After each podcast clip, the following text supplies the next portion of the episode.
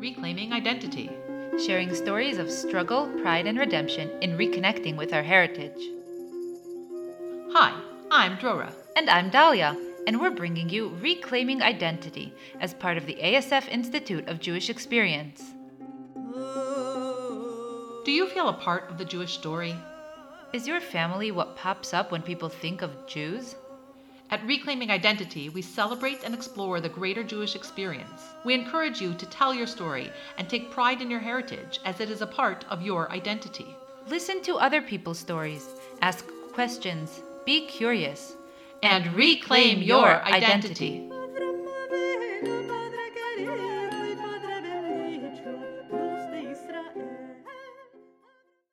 Everyone, and welcome. Today we have a little bit of a different kind of podcast. We're going to be introducing you to some of the people that work together with us at the ASF Institute of Jewish Experience.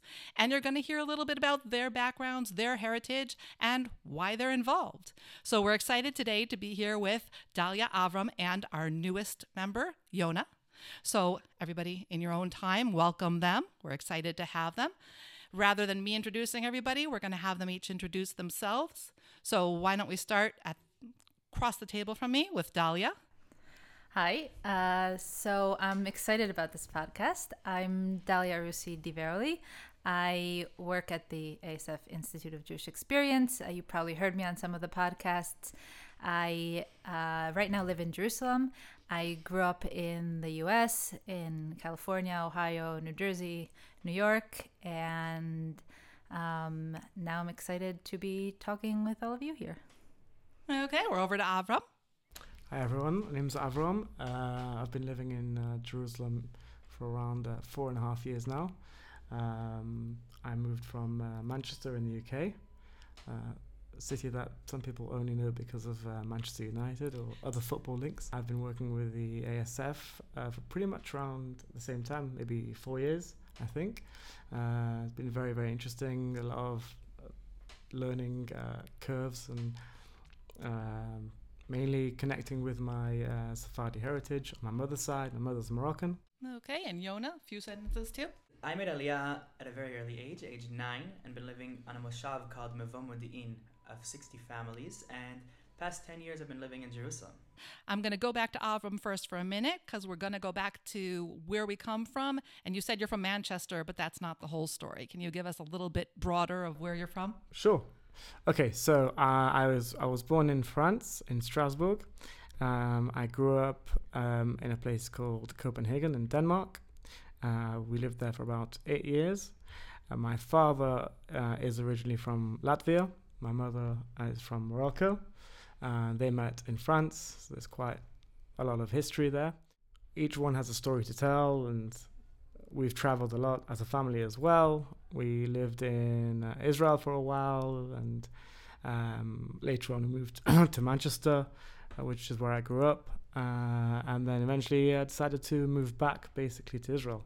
Uh, my father lived in Israel for about seven years. We've always talked about uh, going back, and that was part of the natural path that I took.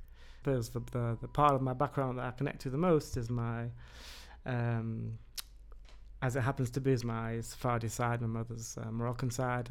Um, we, you know, we used to do a lot of the Hagim together in France, and uh, a lot of the main Hagim we've we've kept in the family, and a lot of the connections that we had uh, to Morocco was are kind of still there in many ways. Uh, let's say with food or uh, with small things, but day to day things which are very much a part of day to day life. So I decided to take a, a trip, um, kind of a trip back in history to my. My family, uh, my mother's family, and go and visit the, the, the, places where they lived and the places where the, the places they moved around to. Um, pretty much all over Morocco. Uh, it was fascinating, uh, really, really uh, interesting to see. Um, you know, where uh, Jews uh, that are not really talked about in many ways. So that's how you came to us. Yona, tell us how, a little bit about your background. You said you moved to Israel at nine. Tell us a little bit where your family came from and how you, why you're involved with us. of course. Um, so both my parents are American. Uh, my mom's family is from Romania and Poland. and my dad is from Germany and Iraq. So basically, I grew up as like a regular uh, American Jew, which is most of the most of the time Ashkenazi. I went to a Chabad school. Not only did um, was it Chabad, but we even learned how to read and write in Rashi. That was the first Hebrew that I learned. And so that was my upbringing. It was Rashi, Chabad. My family is very close to Carlebach. Then I made Aliyah when I was nine, at a very early age. And it's the first time I was in a class that was half Mizrahi or Sfaradi. And it was the first time meeting a culture that actually had a lot more in common with the way I looked. Um, and I realized that I have an upbringing that I never really got to know that well. And so I grew up uh, with just my mother and brother. So my father was less in the picture, but I knew, know that my origins of being Iraqi came from him, and I wanted to somehow explore it. And so the kids in my class, of course, are like, What are your origins? And it's not a question I really ask myself ever. And I said, uh, I have origins from Iraq. And they're like, Oh my God, so you need to join us. And basically, I joined like a group of the kids that were like the Mizrahi kids, and they told, taught me about the Slichot, where they uh, do it for a whole entire month. And I joined them in the mornings, and I was learning traditions and going to their houses. And I fell in love with this very warm, loving embrace that I haven't really uh, experienced or known about it before, and I related to. And I understood that this was, I guess, the key of the opening of um, what really made me want to understand and study more about Mizrahi Judaism and uh, of my own roots. And that's what you're studying now. And exactly. Uh, so, therefore, life brought me to where I am today, and I'm a Hebrew U student studying Middle Eastern Islam and Jewish studies. And I was looking for some way to kind of um, push forward my purpose in my um, learning and exploring. And thank God to social media, I was just going through Instagram and I was trying to find a good job that would suit my passion. and I wrote in just like the hashtags that you have in the search on Instagram, Middle East Jews. I was like, let's see what pops See, up. Hashtags do work. So I've always been told that they don't, but I wanted to give it a try anyways. And all of a sudden, I see your page pop up, and I look at um, all the posts that were made. I opened my own page too, um, and my posts are very, very similar. I was like, oh my god, if I could like just join this amazing uh, group, this institution, then maybe this can be my way forward to going through towards my goal. Well, we're really glad that you did, and everybody watch out because things are going to be evolving even more. So we're excited to have you join. And Dalya, you were also raised in America and kind of came to your other roots a little later. Tell us a little bit about that. Well, yeah. So my roots are half Ashkenazi and uh, half Yemenite. When I grew up in the States, I grew up only in Ashkenazi schools, Ashkenazi synagogues. Uh, I mean, I could fit in. There was no reason not to. That's half of my heritage. Uh, and for some reason, I didn't fully fit in. Uh, that reason might be the way that I look. And I was always singled out for that uh, reason, being a little bit darker skin, darker hair, um, curlier hair.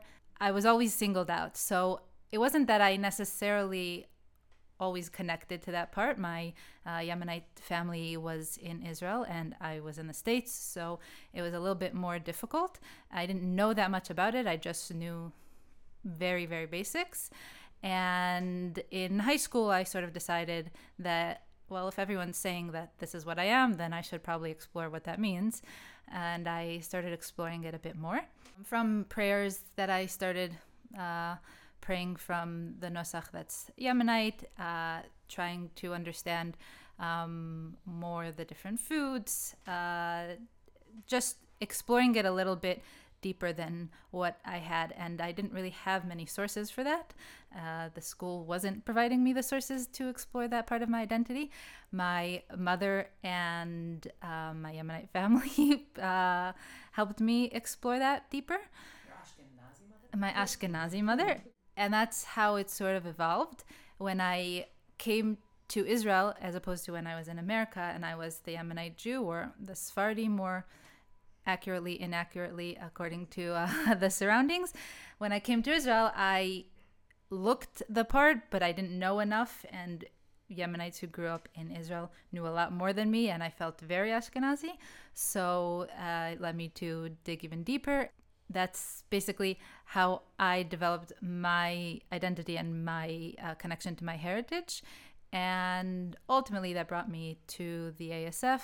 Uh, there are obviously other things along the way, but uh, that's that's ultimately how I got here. To go back, Yona, to what you were saying about the uh, Chabad, and you were learning the Rashi script, which is a misnomer, the Rashi script, and actually, it probably, without you knowing, connected you even to your to your Mizrahi roots because Jews in certain lands would be writing in that script their Judeo-Arabic and and Rashi script we associate just with Rashi, but it was actually part of those uh, communities too. So somehow you were you were connected back there.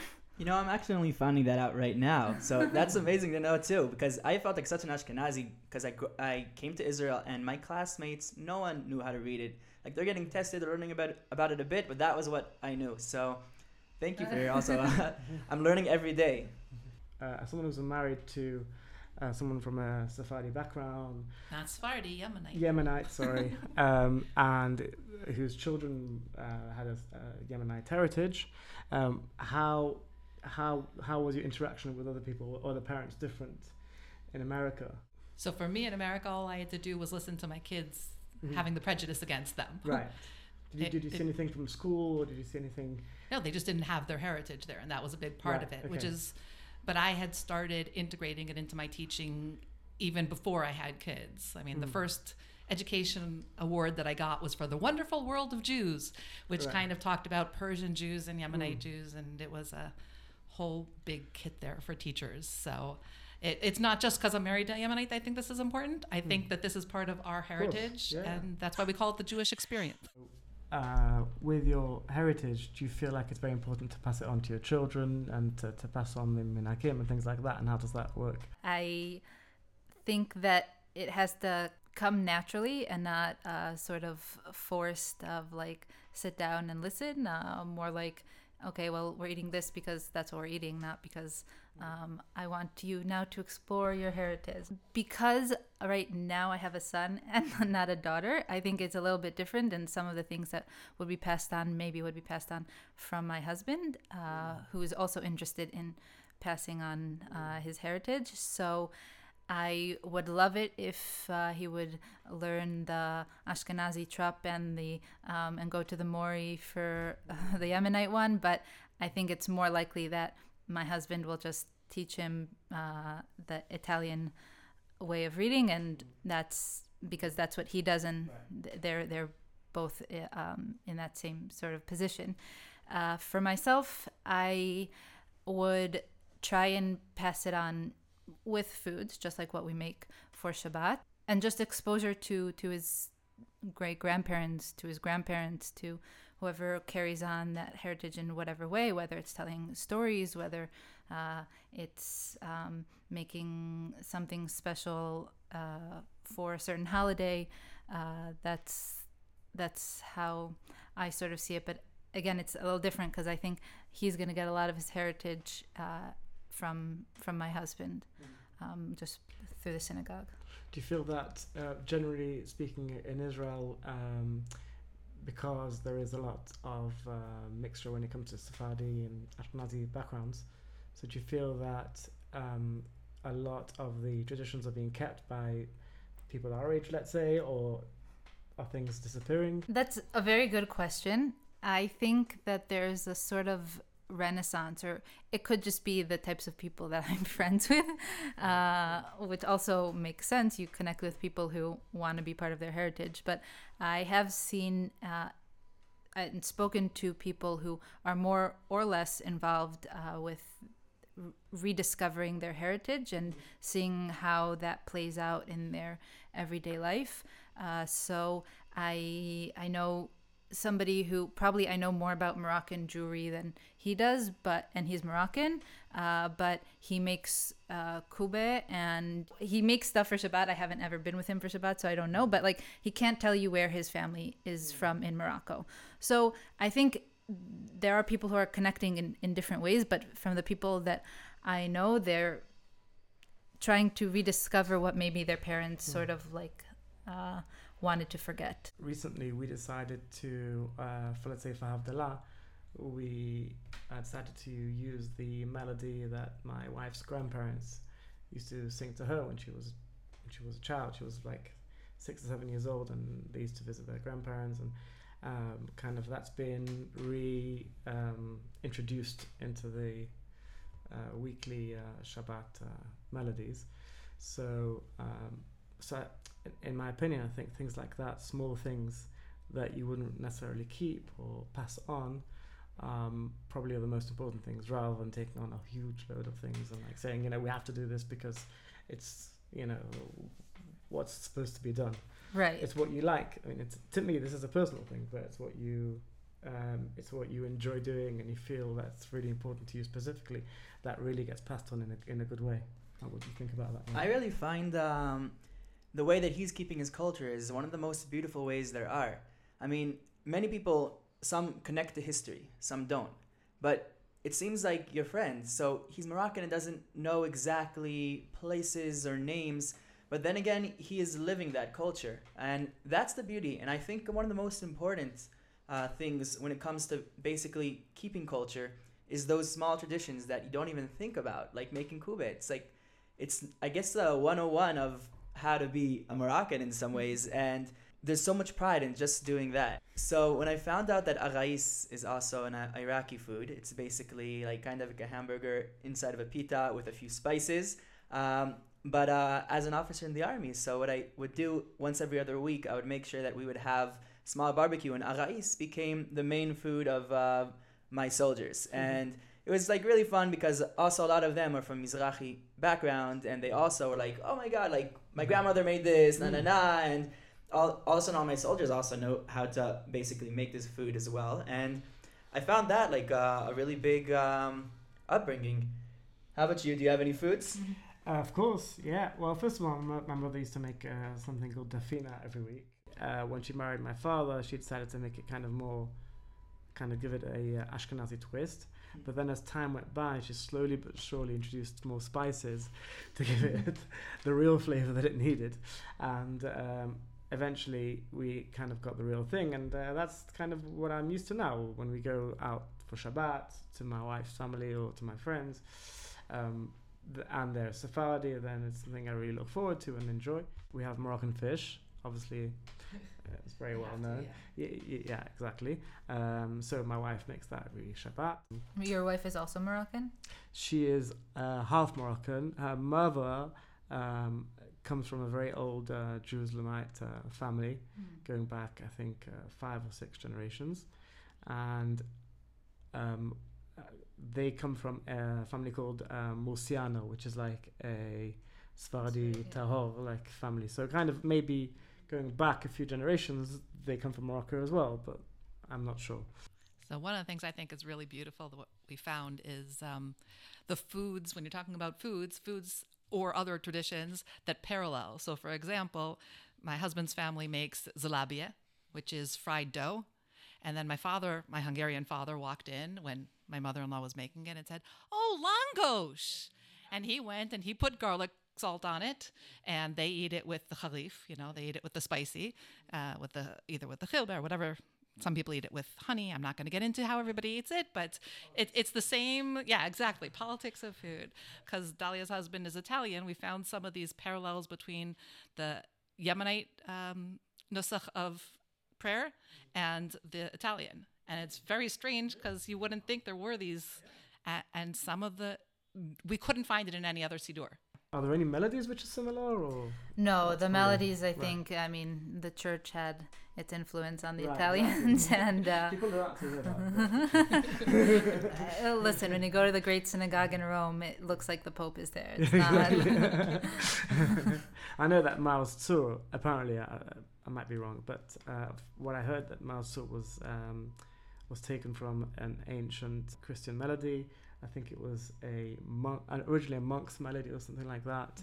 The ones that we know, the, are like the most famous ones. So, when it comes to um, music, let's say, uh, does your husband? Are there a lot of melodies that you recognize, generally speaking, from your husband's uh, nusach? They're specifically Italian, from the way that they read the Torah to how they uh, sing the different piyutim it's it's very different. So a lot of the tunes I recognize because he practices them at home and he uh, just hums them because he he always has them in his mind because he's always uh, every Shabbat he's uh, in another minyan leading.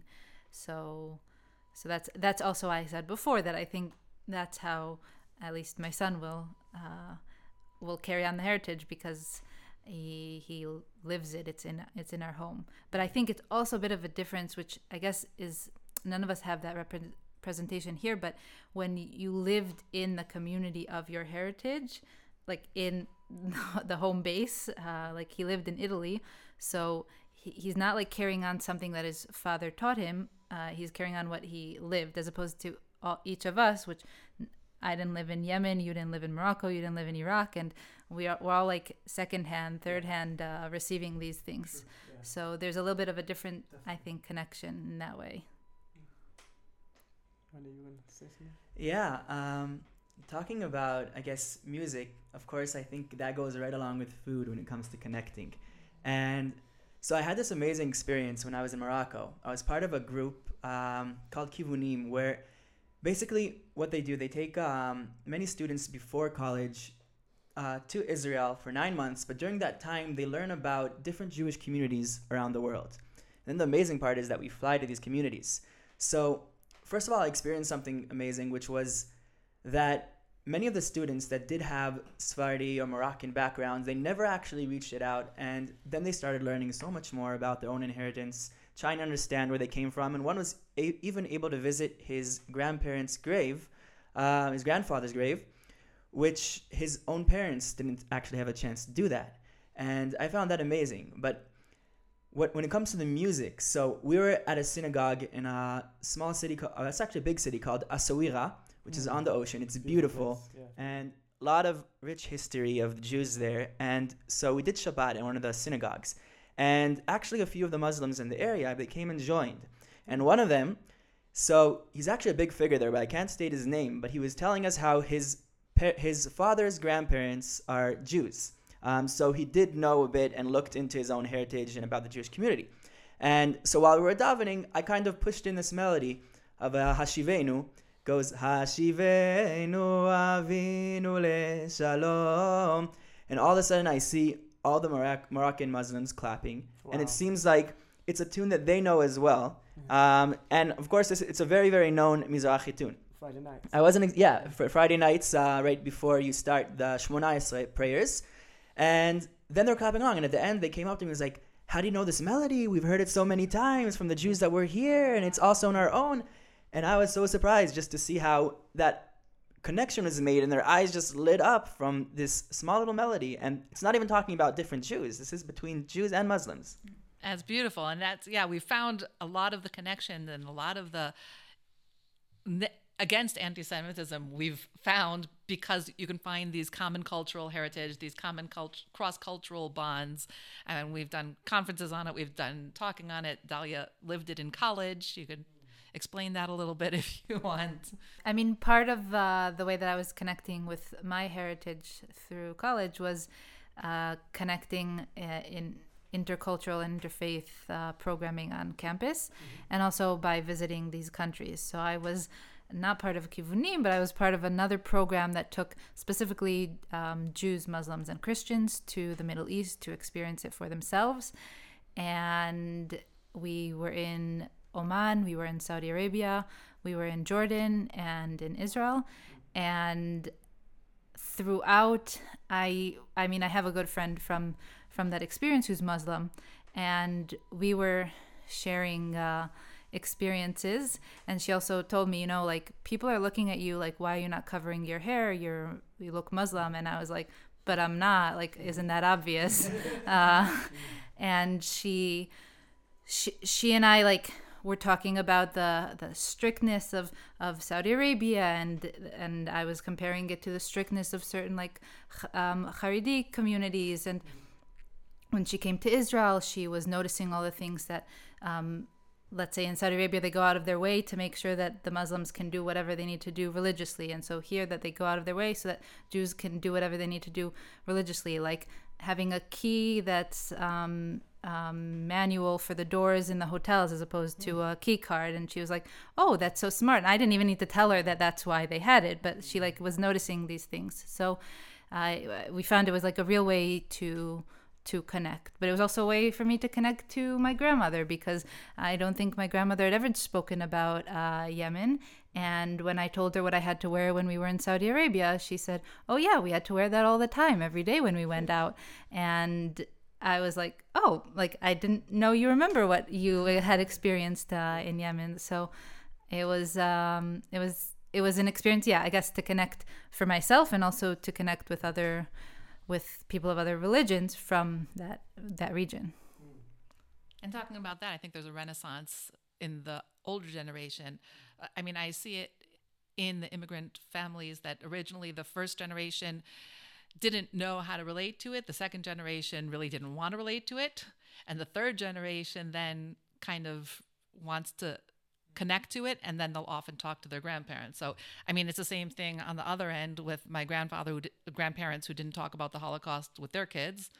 Um, and with me, they opened up completely uh, not completely i'm sure they didn't tell me everything but uh, the stories that they told and the uh, connections that they made and there were things there that my aunt and my mother would just say i, I never heard that like that was something so and the same thing and i think since then uh, people have started to write books and to tell the stories because you have this third generation or two and a half, depending on how you say it, um, coming back to that. So I don't know if you found that as well. Yeah, I, I think it's generally, you can see that in every culture. There's kind of a reflex that happens when, or religion or anywhere, you see that there's a reflex that happens when people try and turn away from their background or past or family, whatever it is, and there's a reaction that comes because of that reaction a generation later or two generations later. Um, you can even see it in Israel in some ways, you know, when it comes to people being maybe less connected with their uh, whatever background they had, but you know, two or three generations later, they connect with being Israeli, but they also want con- want to connect to something else, um, whether it's their Moroccan heritage or even um, their religious heritage. There was a resurgence in the 70s. People started becoming, um, you know, very religious, coming from very very secular backgrounds um, and, and, it happens everywhere and you, you can just see it happening it's always hard to tell if it's like a me feeling because it's something that we all believe in it's like basically kind of um, bringing to the table again the whole mizrahi sephardi um, heritage um, but then again i do feel like in this generation right now there has been a big revival renaissance of um, especially in israel when it comes to the whole idea of the mizrahi uh, Judaism, and I wanted to hear your takes also. If you, if like, if I'm alone in this feeling, or no, do more people feel right. it? I think you're right, hundred percent. I think it's not just connected to the religious side; it's also connected to the cultural side. That people have grown up in a Israeli bubble in many ways, and they feel that they need to connect to something else outside of the let's say Zionist dream, which is a whole different topic. But anyway, that's I think so. People are looking back and saying, okay, my mother's from this from this place, my father my father's from this place, and um, it's and interesting when you say Israeli. It really sounds like you're saying Ashkenazi.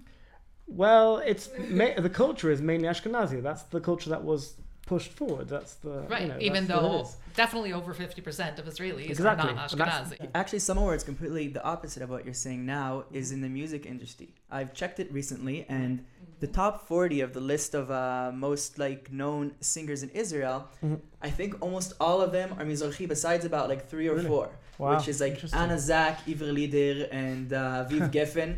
She's um, not very Moroccan, Anna Zak. Yeah, no, no. These three are the Ashkenazi. yeah. The whole rest of the list, yeah. almost all from Sephardi, yeah. Moroccan, sure. Iraqi background. Interesting, very interesting. And now they're considered Israeli music and not Mizrahi music because we did have a mm-hmm. podcast with someone who is a musician mm-hmm. and who was asked in school uh, about Israeli music, and when he gave uh, names of Mizrahi artists, he said, no, Israeli music. Mm. So there was a differentiation then, and now, yeah, I think in the past 15 years or so, things have sort of, uh, Israeli has, in at least in the music industry, has become also, um, Mizrahi falls under that category of Israeli. So yeah, you're I definitely feel that. Or the other one we interviewed who couldn't get into her school choir because she did the Silsulim in her uh, in her interview, and now she's um, she's an opera singer, an internationally known opera singer.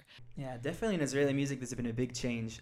I even see it sometimes in Ashkenazi music, where like in order to kind of show a different kind of uh, authentic uh, kind of uh, singing or voice, or whatever, so people are bringing in the Middle Eastern kind of music because we're, we're starting to realize, you know what? We're living in the Middle East, so it's about time we wake up and smell the coffee because this is our life. It's what surrounds us, and of mm-hmm. course, it's half of the country as well mm-hmm. of people from Middle Eastern backgrounds. True. Based on all of our backgrounds and where we came from, I'm wondering if you've ever felt imposter syndrome of like, well, I'm not really Iraqi or I'm not really Moroccan. I'm not really Yemenite. Like, I'm just kind of like faking it. I would say that I never felt that uh, experience, and the main reason is is because, like most of the time, I'm in a Ashkenazi background, but every time I did go visit Mizrahi backgrounds, I really did get a warm embrace. Just two weeks ago, I did a I went on a vacation with my girlfriend, and on Shabbat there was only Mizrahi shul in that area next to uh, Moshav Amirim, and then like I get in and like of course I'm offered a seat straight away, and I look at the the teens that are there. So it's also really interesting, but like they don't really have a code. Like you're supposed to respect the Shabbat and wear like the beautiful Shabbat clothes. But then again, most of the teens came in like ripped jeans and like they didn't look like they were properly um, prepared for Shabbat. But I saw them sitting next to their parents and their grandparents with this great respect. And just because I just see that respect and acceptance of just like who you are, and not judging how you're dressed, it really never made me feel like an imposter and felt like I can just like really blend in no matter how I look or dress. Did you feel that way in the other side when you go into an Ashkenazi place? So I love wearing lots of times also like these Hawaiian shirts, and so many times when I go into like a very Ashkenazi synagogue where everyone's wearing white and black, then of course I get looked at a lot like why is he wearing even a pink shirt or a shirt that's like a different color, and so I sometimes would feel uncomfortable, but of course I'd be like, well, whatever. Um, and then again, like at the Mizrahi side, I did always feel like a more warming, uh, warm embrace, which is really interesting because, like, of course, I'm only a fourth um, Mizrahi, but then again, there is always uh, a very deep connection with me um, towards them. I still feel that, uh, you know, half of me is a Moroccan. My mother's Moroccan, so that's half of me. Uh, and um, she's a first generation Moroccan. Um, uh, and I still feel a very strong connection to that. Uh, so I don't feel at all uh, like an imposter. I don't feel like an imposter, but I do sometimes bum out about myself knowing that I don't know their melodies enough. And then it's like, gosh, I really have to like sit down, download it to my phone, and start like really getting to know these melodies a lot more because I wish to sing along and really be fully a part. Uh, but I understand that I never really learned enough to understand it that's uh, sort of where I feel the uh, let's say imposter. Uh, the if I, even if I'm praying from the same book that they're praying from, I feel like I'm not pronouncing it the same way as they are. Like I didn't grow up with that pronunciation, so in that way, like I've had that feeling of, especially coming to Israel, like I said, when I was in the States, like, oh, you know everything about it. And I like, no, I know like three things about it. Uh, it just it's three more things than you know. Uh, but in Israel, like if you grew up in Rosh Ayin, like you clearly know a lot more about Yemenite heritage than than I do. Uh, so I've I've felt that uh, like there were moments like that where I where I felt it, but uh, at the end of the day, um, I think like you, Yona, if somebody sees me, they're not going to question if I'm um, not Mizrahi. Like they, I'm, I'm not, I'm not Ashkenazi. Let's put it that way. Uh, so, so I can, I can fake it to a certain extent, and that's how like, and I don't feel like I'm necessarily always faking it. Like I do know, and I have. Um, uh, learned uh, in order so I'm not faking it, but uh, there are definitely there have definitely been points where I felt like, am I really like I probably know more about my Ashkenazi side, so like I should just kind of stick to that. Let's try to see what's your purpose here in, as being part of the um, Institute of Jewish Experience. What do you want to make sure people know? Let's try to each sum it up with something important that we want to make sure people know and why we're doing this. And, and we call it the Institute of Jewish Experience because, again, it's not your heritage, it's not somebody else's heritage. It's our heritage and it's all part of the Jewish world. So I want to make sure that we all are part of that. Um, so one of the big things that I'm hoping to really happen, and the reason why I joined this world, is not only so that not only to like wake up people to the understanding of Mizrahi or different kind of heritage that's not Ashkenazi, but rather I also want people to have that pride in it, because with the pride, it's gonna make more people with these backgrounds want to go and search their identity, and basically relive things that were forgotten.